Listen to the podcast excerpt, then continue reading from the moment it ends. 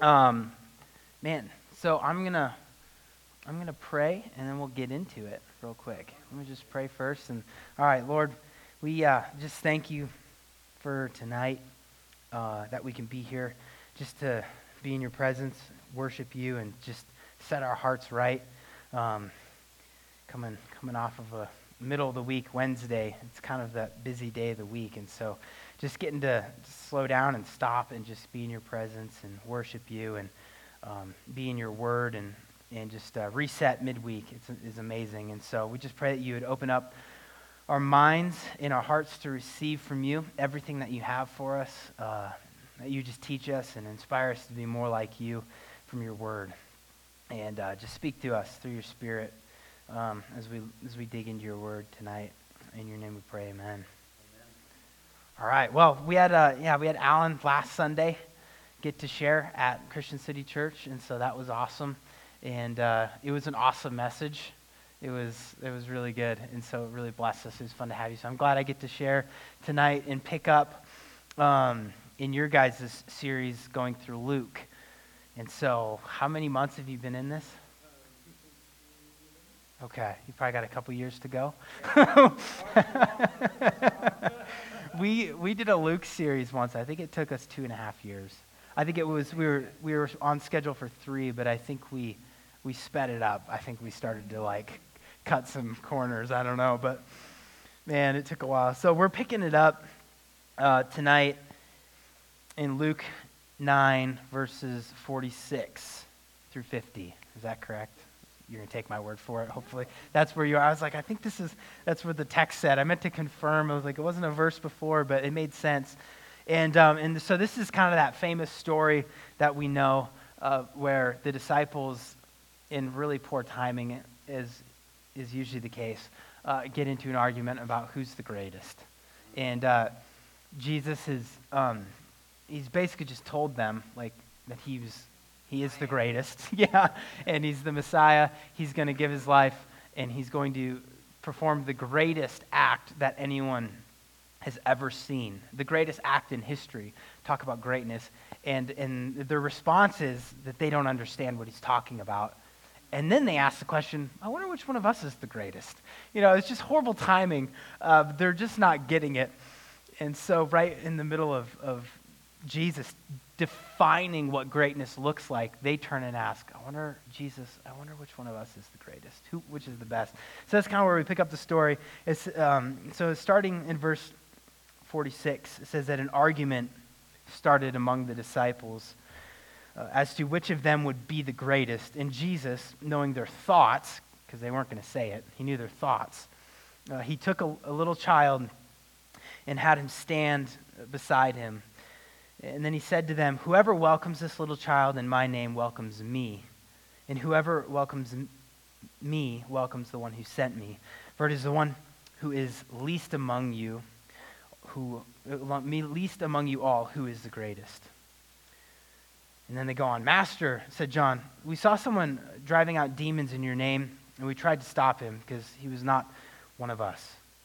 Don't stop him, Jesus said, for whoever is not against you is for you. I always thought that was a little bit weird that they go from this question of who's the greatest to this kind of interjection of, oh, and by the way, they were trying to cast out demons, um, but we stopped them. Don't worry, Jesus. And it seems kind of weird, but uh, we'll look at it. It actually makes complete sense because when you're when you're fighting to be great, you tend to be competing against other people that are really on the same side as you. Because uh, because you want to be great, so you put other people down. And so they're thinking about this conversation of being great and like, well, they can't be doing what we're doing because they're not part of our group, part of our church, ironically, whatever it might be. They're not one of us. So they get in this argument, but uh, they're, talking about this idea of, of greatness. Who's the greatest? Um, and I don't know about you guys, but Hannah and I, we've been watching the Olympics a lot lately and uh, at least what's on TV. It seems like the only Olympics that we get uh, is diving. Uh, diving with a friend, as I call it, synchronized diving, diving with a friend. It's like him, and, uh, and more swimming and more swimming. So lots of swimming uh, and a little bit of like track and field. But but we've been watching a lot of the Olympics, and I'm always just like I'm fascinated with the Olympics because it's fascinating to watch people that are great, like the greatest in the world. Um, and I love just watching them and, and, their little ticks and like the weird things that they do, you know, uh, in their to get ready. And some of them look like they're they're not nervous at all, and others you can tell are nervous. And it's just crazy to think they're most of their lives they've been training for this one moment. All the pressure, all the hard work, all the effort, and then the whole world is watching, and you see this moment of greatness, and it's fascinating. I think we're all fascinated with greatness. I think like when we when we watch that, there's something in us that is just fascinated at watching greatness. Hannah asked me, "Why do we have the Olympics?"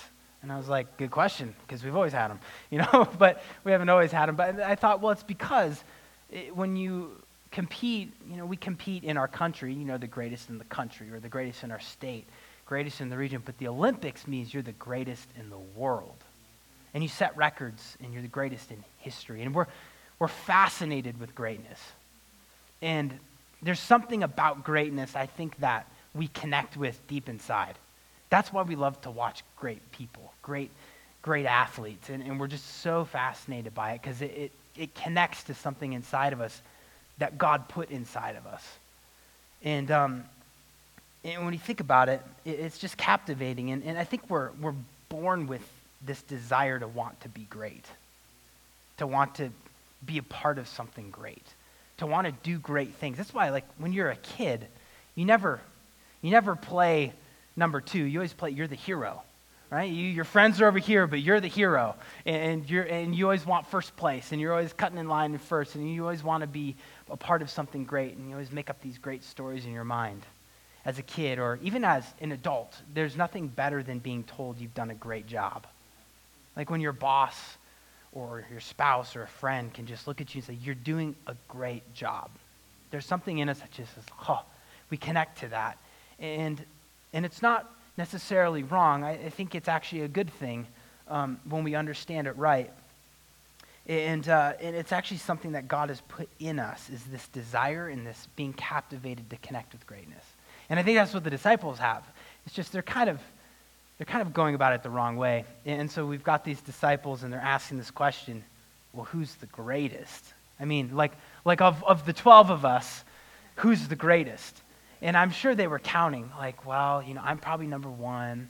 John's probably number two. Like, of, of the 1 through 12, scale of 1 to 12, Jesus, who do you think would be the best? And I just wonder what they were thinking. They were probably asking questions like, well, who knows the most, the most scripture memory? Uh, you know, who, who's the closest to Jesus? Who's cast out the most demons? Um, yeah, yeah. They're probably just stacking up, you know, like, I wonder who's the greatest. And so often we find ourselves asking that same question who's the greatest? Um, but, but they didn't say it. It says that Jesus knew their thoughts because they were thinking it, but they wouldn't say it. I don't know if you've ever had something like that where you're, deep down you thought it, but you, you weren't going to say it. And uh, Jesus, he said it. He called it out. I thought it. Jesus said it. Um, but there was something in them that knew, like, it, it, they wanted to keep it from Jesus. Like, I want to be great, but I'm not going to let him know that because, because he can't know that I want to be great. Like, there's something in us that, that knows it's wrong. It's funny. It's, it's, it's great to be good, but it's not good to be great in the Christian world. Like we kind of grow up, especially in, in, the Christian world, there's this, there's this like belief, uh, and part of it is right and part of it is wrong thinking of like, oh, God's great. I can't be. I can't compete with his greatness. I'll just settle. You, I think even on our best day with a lot of luck, we can't compete with his greatness. We can't even come close. but there's kind of this thought, you know, God's great. We have to kind of be belittle ourselves and, and stay down here and, and you know and be humble, uh, and we do. But, but then we suppress this feeling, this real desire for greatness, and we don't say anything. And, and if, we're, if we're honest, we're kind of like the disciples, where we want to be, we have this thing in us that wants to be connected to something great, but we just bury it deep down because we're a good Christian and we're not supposed to tell Jesus that we, we desire greatness, right? And so we put it deep down and we suppress it and we think about it. But Jesus, he cared enough. He's like, no, we need to talk about that question. Because it's actually, I think it's one of the most important questions that we wrestle with as Christian, Christians. One of the greatest desires, it's like this feeling of like, I want to be a part of something great. I want to do great things. I think I want to be great, but is that okay? I better not talk about it. And then what ends up happening is rather than being filled with pride and thinking, oh, I'm so great, rather we suppress it and we get resentful at other people that are great. Think, well, if I can't be great, then I'm going to tear them down. That's kind of what John did. He's like, well, look at those people. They're casting out demons. Jesus, don't worry, we stopped them. And I think that's kind of the result. If I can't be great, they can't be great either. Only Jesus can be great. And so, on, on one side, Jesus is, is redefining what greatness really is. But, but on the other side, uh, I think God has given us a desire for greatness, and it's actually a tool. We're going to see that we can use it for his kingdom rather than the disciples who are using it uh, selfishly, basically to build themselves up. And, and, um, and so Jesus wants to talk about it a little bit because, uh, you know, we read things, we read things in Scripture like this in 1 Corinthians 9 24 talking about running the race, where it says this Don't you realize that in a race everyone runs, but only one person gets the prize? So run to win. And I was thinking about that verse. How can I run to, to win if I can't desire to win? Right? Oh, if, if the greatest must be the least, or the first must be last, how can I run to win if I can't want to be first and win? And so I struggle with that. It's, it's kind of like we want to run with Jesus and do great things, but we have this idea that we can't and it's kind of this weird tension that we wrestle with. And, and what Jesus does in this text, though, is Jesus, he doesn't, he doesn't say it's wrong to have the desire to be great. He says you just need to redefine what greatness is. Uh, and so Jesus doesn't say, bad, bad Christian, you should not desire greatness. He actually says, oh, okay, if you want to be great, here's what that looks like. So if you want to be great, do this. He, he doesn't shame them for the desire. Instead, he redefines their definition of what greatness is. It's what God calls great. Not what we call great, but what God calls great. And that's what he's doing here. What is God calling great? And so he, uh, he goes on then and he explains what greatness looks like. And so he takes this child and he puts the child next to him and he says, Greatness looks like this it looks like receiving a child. And if you would receive a child, you'd receive me. And if you receive me, you receive the Father. So he's saying it looks like receiving a child, loving on a child. And um, in our culture, that kind of makes sense. We could be like, oh, yeah, loving on children. That's, you know, that make, that's good. That's very Christ-like to love children. But for them, it, it, didn't, it didn't make sense. In fact, it was really confusing. They were like, Jesus, why, why a child? Because a, because a child in their society was, was basically counted as less than. A child was considered uh, not, not worth paying attention to. The women and the children, they weren't even counted, they were literally discounted. They would count the men and then say, oh, yeah, there's, right, feeding the 5,000 men. Oh, and women and children. They're over there. Uh, and so in society, the children, especially, they, they, had nothing to offer. They brought no value. They, they, they didn't bring wise input. Uh, why would you waste your time talking to a child? But Jesus says, well, that's what greatness looks like. It looks like taking the time to receive the child because because the child has nothing to offer. And, and, so if, if you're willing to if you're willing to receive and to, to, to pour out into a child who can't really give you anything in return, it's like that's what that's what greatness looks like. And it looks like receiving a child. And we were, I was watching a clip of The Chosen. Uh, have you watched The Chosen? Yeah, it's, it's, it's just, it's a great series. You just watch, and it's just incredible to, to see how they play the characters, and, and especially Jesus. I think the character of Jesus is just done so well. And I was watching uh, this scene just the other day uh, of the wedding banquet where Jesus turns the water into wine. And there's just this one clip where it shows him sitting at the table with the kids, and he's playing with the children. And it just stuck out so much. I was like, man, Jesus did. He loved children. He loved to hang out with the kids and talk with the kids and, and teach the kids. And, and that was so countercultural. And especially just seeing it in that, that scene, it was like, Jesus, don't, you, don't you have important things to do? You can't be sitting at the table talking to the children. And uh, it's like, you, you've got a miracle to do. You don't have time for the children. And, and that's what he's trying to break. And as he's, he's just sitting there, he's like, no, I love the children. That other stuff we'll get to, but right now I'm with the children. And it's like receiving a child. And uh, I, I, I don't know if you've ever spent time with children, but you probably know what children are like. Um, it, when you sit down with a child, it requires focus, it requires patience, it requires having to just kind of tune out what's going on and just really focus real hard. And a lot of patience. And every Sunday after church, not every Sunday, but most weeks, my little niece, Hayden, will come up and she'll give me a hug. And I'm always in the middle of a conversation. And my thought is, I always think of Jesus. And I fail at this, but I try every week. My thought is, oh, I have these important conver- adult conversations that have to be had. People going through things that need to talk to me about what they're going through. But then this child comes up, and it's this moment where it's like, am I going to stop and, and give my attention to a child, or am I going to engage in, in this conversation?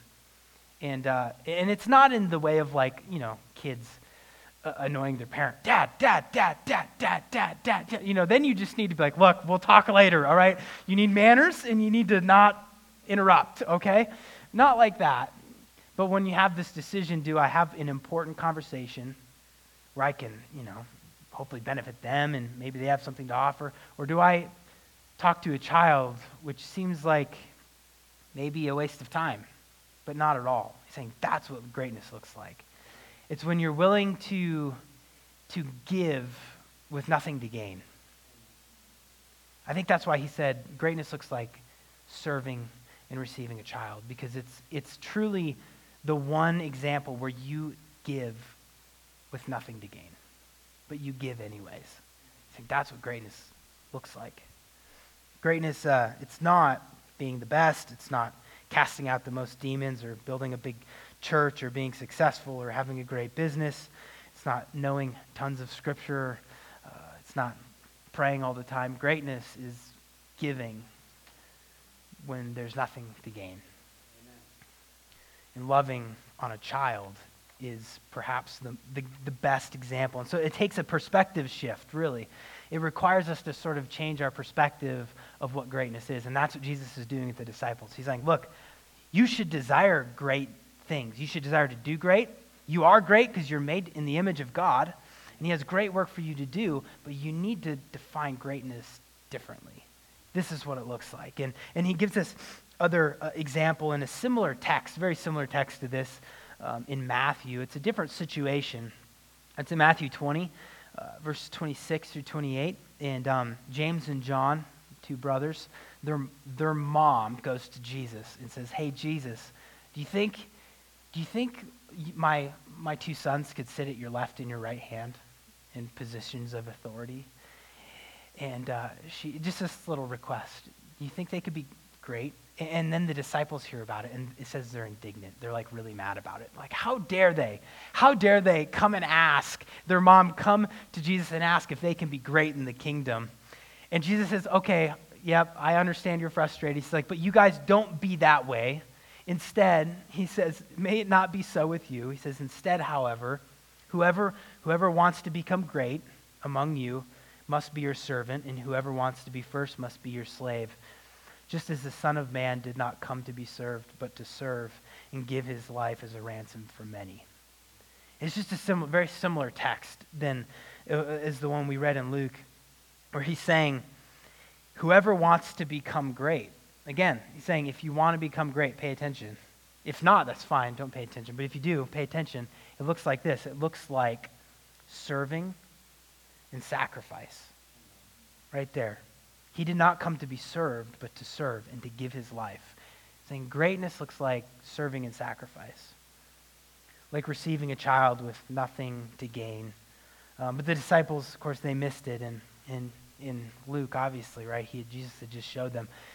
he's, this is, you know, Jesus, the greatest, the greatest man, also God, to walk the earth, to perform the greatest act of sa- sacrifice in history. And the disciples get into an argument about which of them is the greatest.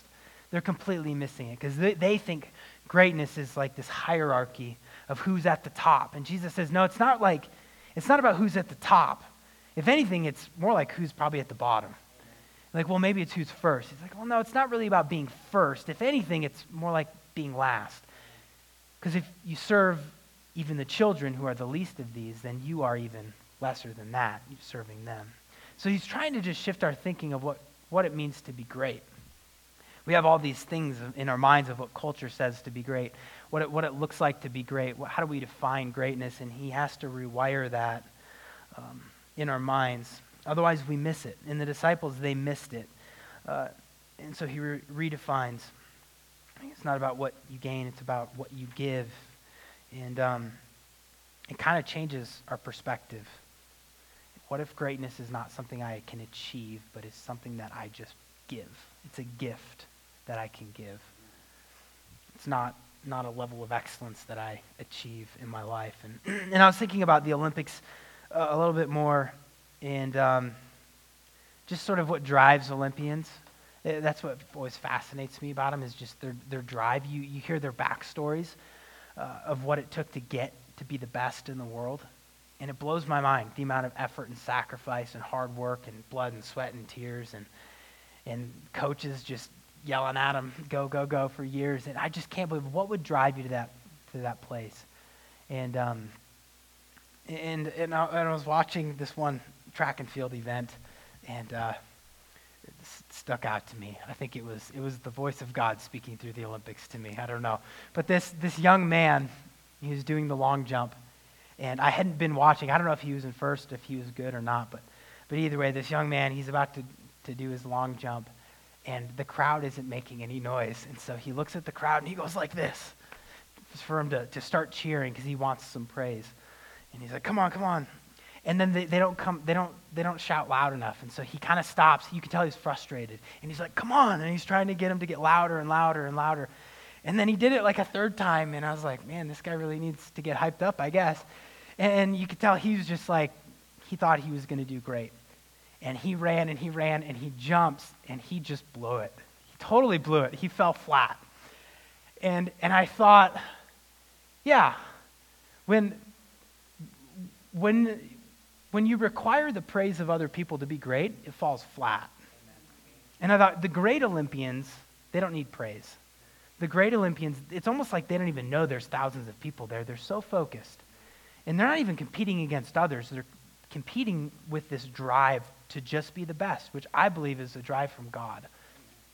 They're not competing against, in fact, they're really good friends with each other. I love watching how, how much they enjoy each other, and, and, and they're competing with each other more than they are against each other. And they're more just stepping into this drive that God's given them. But the ones that require praise, they usually fall flat. They don't take first. Because I was just like, man, if our prize is simply praise, we, are so limited. And, and I think that's what Jesus is saying. Man, if, if, the, if the greatest version that you can think of is you getting the praise, pff, that's nothing. Like, that won't get you far. But, but if greatness in your mind is defined as serving and loving other people like Christ loves us, wow, that, that's great. That, that is what greatness looks like. That is truly great.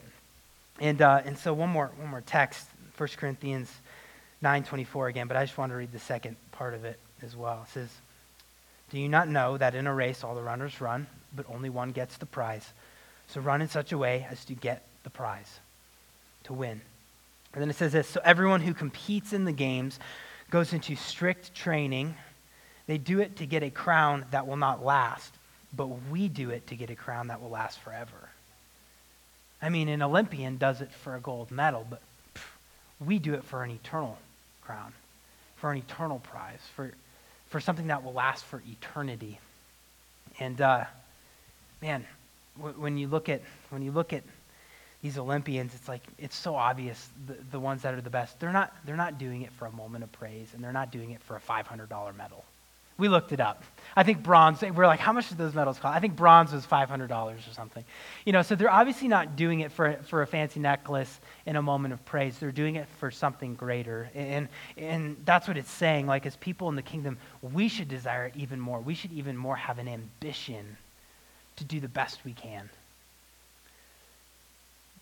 Because when we, it's a little bit cheesy, but I like cheesy phrases because we remember. Because when we give our when we give our best, other people get blessed. Amen. It's really true. When when you can serve the best you can serve, it blesses other people and they get to know who God is. When when Katie leads worship on a Sunday, I I often just step back and think, man, I'm so glad that she gives her best and that she strives to be the best worship leader she can be. Like this drive to be the best worshiper she can possibly be. The best singer, the best songwriter. Because when she strives and has this drive to be her best, it blesses me so much. I'm just so blessed. I'm like, man, thank you for giving your best. And when I preach, I honestly, I sometimes I'm like, man, I, I didn't feel divinely called by God to be a preacher. It just kind of happened, and it's it's more obedience than anything. But my drive to preach and to do it well is because it blesses people. And so, like, I want to be the best preacher I can possibly be. And, I sometimes probably am too hard on myself, on myself, selves. I'm also schizophrenic. me and my, me and I. No, but my, like, I have this drive to want to be the best preacher I can be. I could really care less how big of a church we, we grow, but the few people that are there, it's like if I can preach the word the best I can, it'll bless them. And I want them to be blessed by, by the gift I have. And you realize that's what, that's what it is. It, it's when we can serve other people greatly, they're blessed greatly. And, and God uh, gets to be known in great ways through his people. And so we, we often as Christians think I have to either, I have to give up greatness to serve other people. But I think it's both. Greatness is serving other people. It's not one or the other. It's, it's not either, either leave, leave God and, and pursue greatness or have God and, and live me- mediocre, average, uh, not great Christian life. It's not what it is at all. It's saying, no, no, no. Pursue God, and, and, and serving is how you achieve greatness. It's the method of greatness, is when we serve one another. It's the path. Man, and so don't, whatever you do, don't don't ignore that thing that is in you, or maybe it was in you at one point, that is driving you to want to be a part of something great, to want to see great things happen. Don't ignore that. Step into it, and then use serving other people as the way that you do it. And, and uh, just think, think about it. It's really, it makes a lot of sense. Um, uh, for example, if you were going to go to the doctor, would you rather have, you're going to go to a doctor for maybe say open heart surgery. Would you rather have the doctor that has no ambition and no drive to be a great doctor and is just average and okay with it? Or would you rather go to the doctor that has this drive to be competitive, to be the best, to be the best doctor in the entire country? I'd probably go to him. If I had to pick, and it, was a matter of open heart surgery or something like that, I'm probably going to go to the doctor who is ambitious to be the best. Why? Because it could save my life. And, and I think when we step into that, I think, I think Jesus gets excited. He says, Yeah, that's amazing. Do it right. It's not about you, it's about serving other people. And that's what it looks like to be great. Ultimately, greatness, it's, it's, because we're, we're made in the image of God. And so we're all great because He is great. And He's made us in His image, and, and He loves us, and He instills in us identity. And, and so, so we're all loved. That's all we need right there. Um, but it's not supposed to just stop with us. And I think that's the thing, is when, great, when, when the greatness of God is evident in our lives, but it just stops with us. Man, that's, that's, that's kind of weak. But when it passes through us into the lives of everyone around us, that's incredible.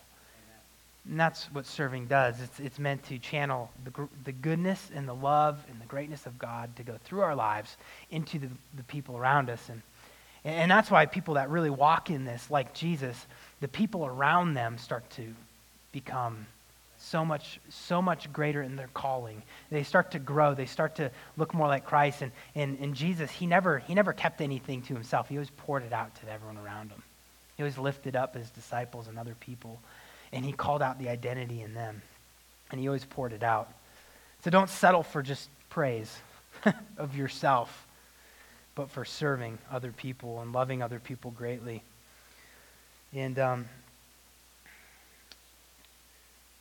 and uh, and so that's man that was that was the message um, that I had for tonight. That's the end of it. Uh, and one more thought, I guess along the, the same lines I just had as I was reading this text for the first time. I was like, oh, this will be a fun text uh, to, about greatness and being first and being last and what does that even mean? What does this look like? And but but the thought I had when I first read it, uh, it was it was simply this. I was like, these disciples in their pursuit of who's greatest is like they're being really competitive. Like they're competing against one another. And that question came to mind: Is it okay to be competitive?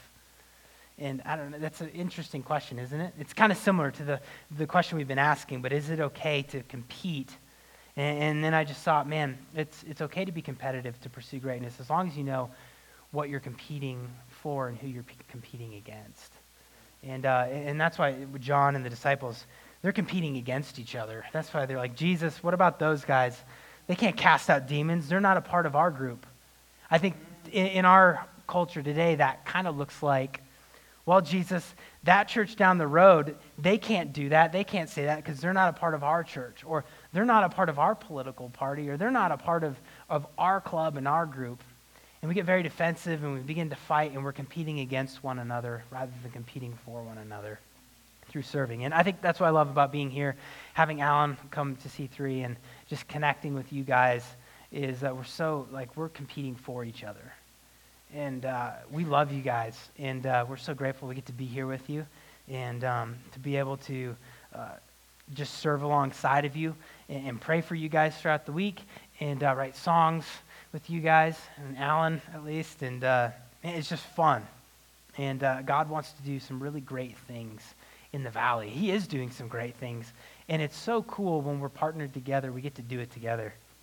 And we don't leave people behind. None of us are fighting for first place or, the, or, or most effective ministry or, or best worship song. Although, Katie, that, your song is amazing that you wrote. It never gets old. I love it. Uh, but we're doing it together and we're serving together alongside each other. And I think that puts a smile on God's face. And, uh, and we should be ambitious about it. And we should, and we should press into it. And so, with that, I'm going to pray. And, uh, and then we'll close. Um, Lord, we just thank you. We thank you that uh, you've, I think you've wired in us some, this desire to be a part of something bigger than just us.